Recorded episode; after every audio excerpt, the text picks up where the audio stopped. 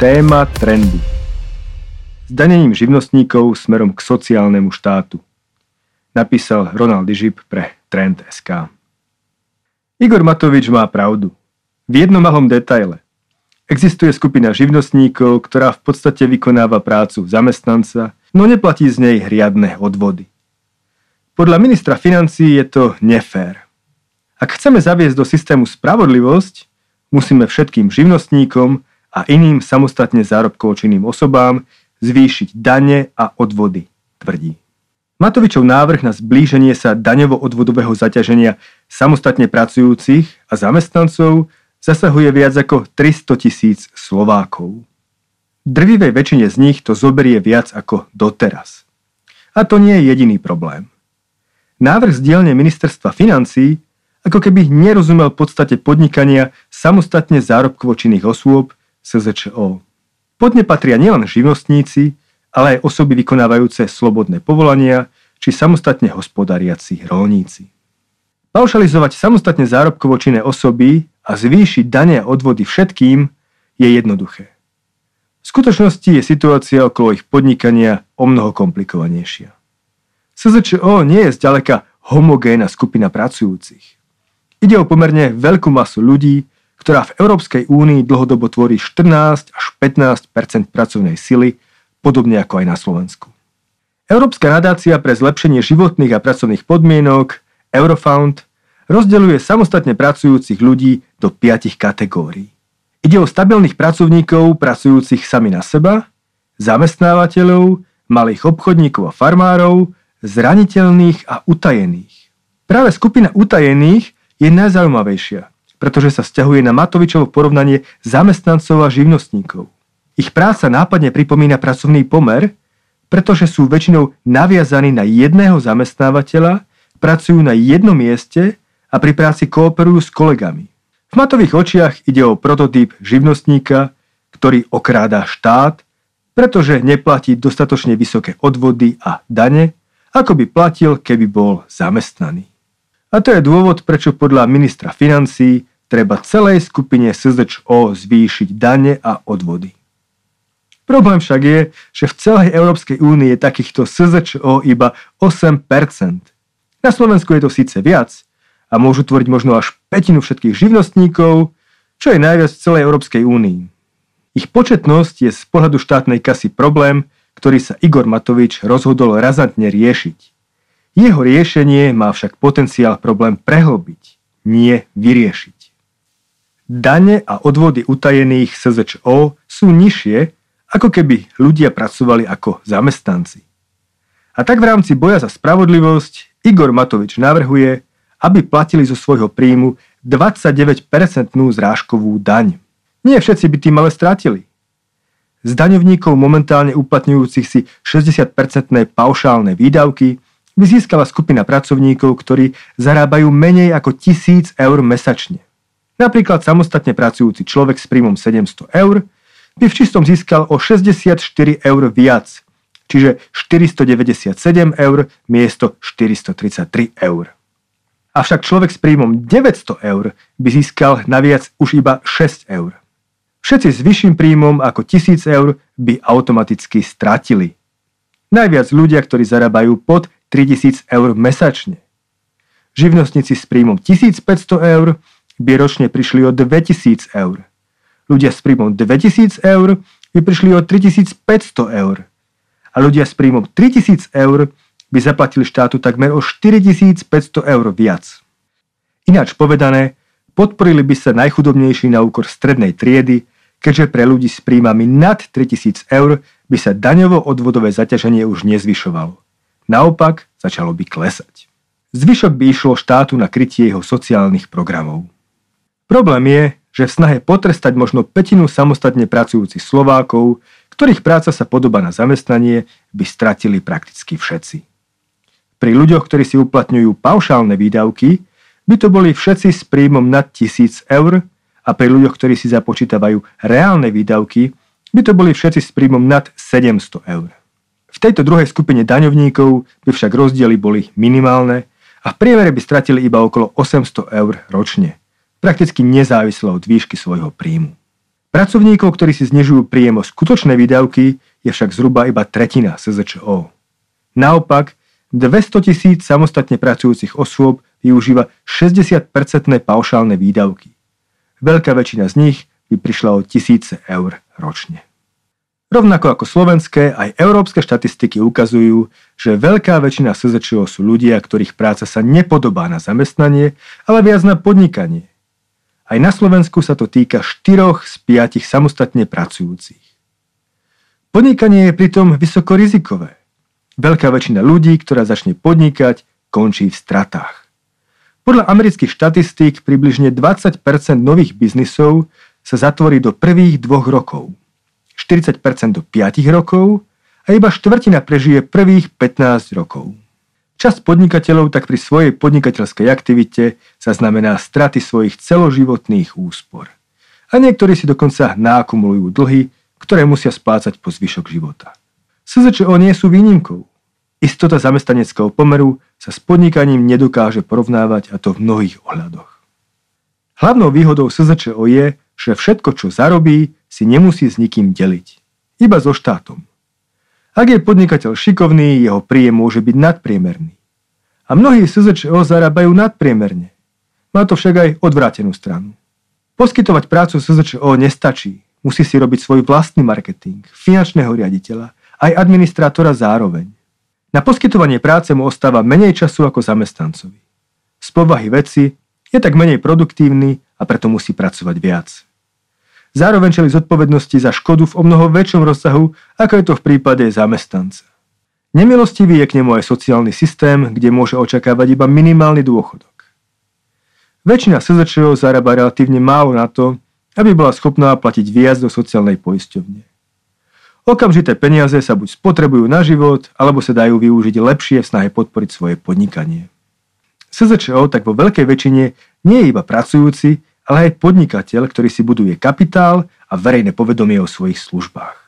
Napriek tomu ho chce minister financií vtesnať do jednej krabičky so zamestnancom, kde má platiť dvadsaťdeväť percent odvody a devätnásť percent daň zo zisku. Samozrejme, bolo by to menej ako v prípade zamestnanca, ktorý má platiť tridsaťdeväť percent odvody a devätnásť percent daň zo zisku, no zároveň by to bolo o mnoho viac ako v prípade firmy, ktorá má platiť devätnásť percent daň zo zisku a jej majitelia deväť percent dane z dividend. Matovičov návrh približuje daňovo-odvodové zaťaženie živnostníkov bližšie k zdaňovaniu zamestnancov ako k zdaňovaniu firiem.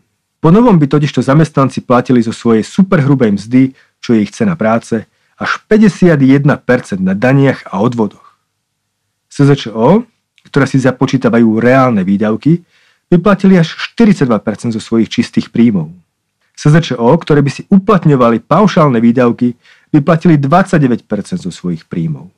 Majitelia firiem vyplatili najmenej, iba dvadsaťosem percent z čistého príjmu, ak by si zisky chceli vyplatiť. Navyše, pokiaľ firmy zaznamenajú straty, môžu si ich počas nasledujúcich rokov umorovať. Výhody vytvorenia firmy sa preto javia pre živnostníkov dlhodobo atraktívne. Vytváranie jednoosobových spoločností tak bude v prípade zvýšenia daní es zet č o pokračovať. Kým pred desiatimi rokmi bolo na Slovensku vyše štyristotisíc samostatne pracujúcich, v minulom roku ich bolo iba tristodvanásť tisíc. Ide o vyše dvadsaťpercentný pokles. Ako hovorí Ján Solík, prezident Združenia podnikateľov Slovenska, byť živnostníkom nie je také atraktívne, ako by sa mohlo zdať. Podnikatelia sa presúvajú zo živností smerom do vytvárania firiem. Ich počet za poslednú dekádu vzrástol obrovských šesťdesiatosem percent. Ak sa toto tempo udrží, počet firiem na Slovensku do pár rokov predbehne počet es zet č o. Koncept daňovo-odvodovej reformy Igora Matoviča prináša niekoľko vylepšení, no veľké množstvo nášlapných mín. A to nie je len v realizovateľnosti reformy. Slovensko má totiž veľký problém, no nie sú ním nízke platby živnostníkov do štátnej kasy. Naopak, je ním vysoká úroveň daní a odvodov, ktoré platia ako zamestnanci, tak aj es zet č o. Tieto dane využíva štedrý štát na svoje bohaté sociálne programy, ktorým žiadny vládny politik za posledných pätnásť rokov nedokázal odolať. Bezdetný zamestnanec zarábajúci priemernú mzdu momentálne zaplatí na daniach a odvodoch až takmer štyridsaťštyri percent zo svojej mzdy. V V tomto parametri patrí Slovensko k desiatim krajinám ó e cé dé s najvyšším zaťažením práce zamestnanca. Pre Slovenskom sú iba omnoho bohatšie krajiny ako Dánsko, Francúzsko, Rakúsko, Nemecko či Belgicko. Práve Belgicko má najvyššie daňové zaťaženie zamestnanca na úrovni päťdesiatjeden celá päť percenta. Slovensko sa mu Matovičovou reformou priblíži, keď po novom by daňovo-odvodové zaťaženie práce dosiahlo až päťdesiatjeden percent. Zvýšenie daňového zaťaženia zamestnancov chce minister financií kompenzovať poukážkami na deti. V každom prípade Slovensko sa stane krajinou s druhým najväčším daňovo-odvodovým zaťažením práce, možno až na celom svete. Takto vysoká úroveň daní a odvodov spôsobuje, že ľudia dostávajú zo svojej práce omnoho menej, ako by dostávali v iných krajinách. Novozelandania platia štátu iba devätnásť percent, Briti tridsaťjeden percent a Švajčiari tridsaťosem percent. Celkovo je priemer krajín ó e cé dé na úrovni tridsaťosem percent. Miesto približovania sa k priemeru krajín ó e cé dé sa minister chce dostať na špičku rebríčka. A nie len to, chce na ňu vytiahnuť aj živnostníkov, ktorých dane by sa mali zamestnancom priblížiť. V roku dvetisícsedemnásť spoločnosť á gé en Europe porovnávala náklady živnostníka v dvadsiatich štyroch európskych krajinách. Cieľom bolo zoradiť krajiny podľa toho, koľko z príjmu o veľkosti stotridsať tisíc eur ostane živnostníkovi potom, ako si kúpi auto za štyridsať tisíc eur, počítač za dvetisíc eur, na cestovanie minie desať tisíc eur a dosiahne náklady súvisiace s podnikaním na úrovni osem tisíc eur. Výsledok bol jednoznačný.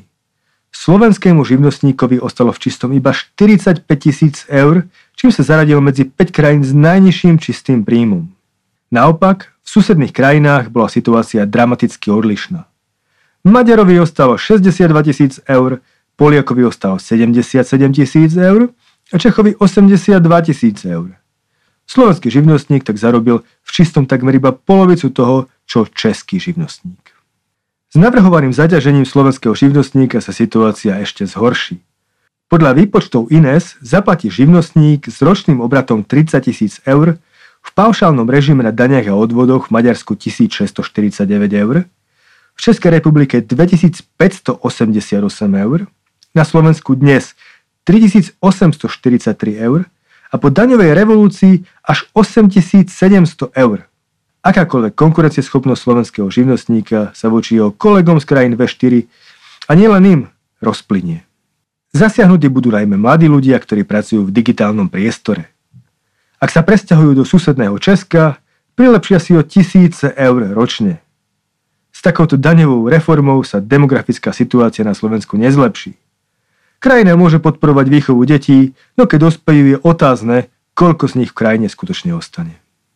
Celý problém začal tým, že živnostníci platia podľa ministra financií málo.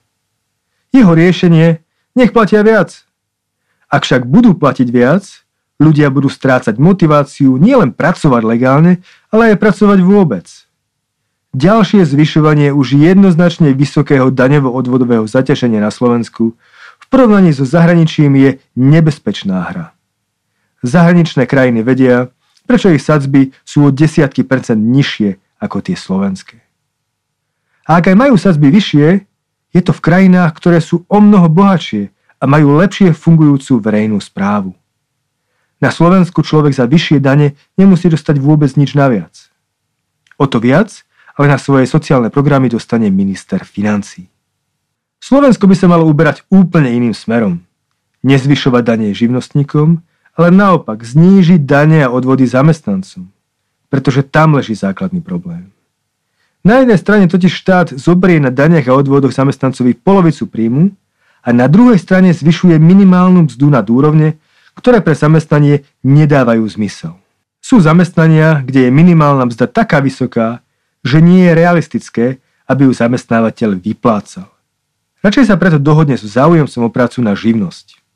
Radšej sa preto dohodne so záujemcom o prácu na živnosti. A častokrát aj pri lepšej platenej práci, kde obidvaja dosiahnu svoje. Zamestnávateľ ušetrí na nákladoch a pracovník získa vyšší príjem, ako by získal ako zamestnanec. Jednoducho, snaha štátu regulovať cenu práce sa prejaví negatívne. Buď sa problém odstráni, alebo sa reguluje ďalej, napríklad plošným zvyšovaním odvodov a daní pre živnostníkov. Každá akcia má však svoju reakciu. V V tomto prípade však sotva pozitívnu. A tak Matovičov kolotoč pokračuje.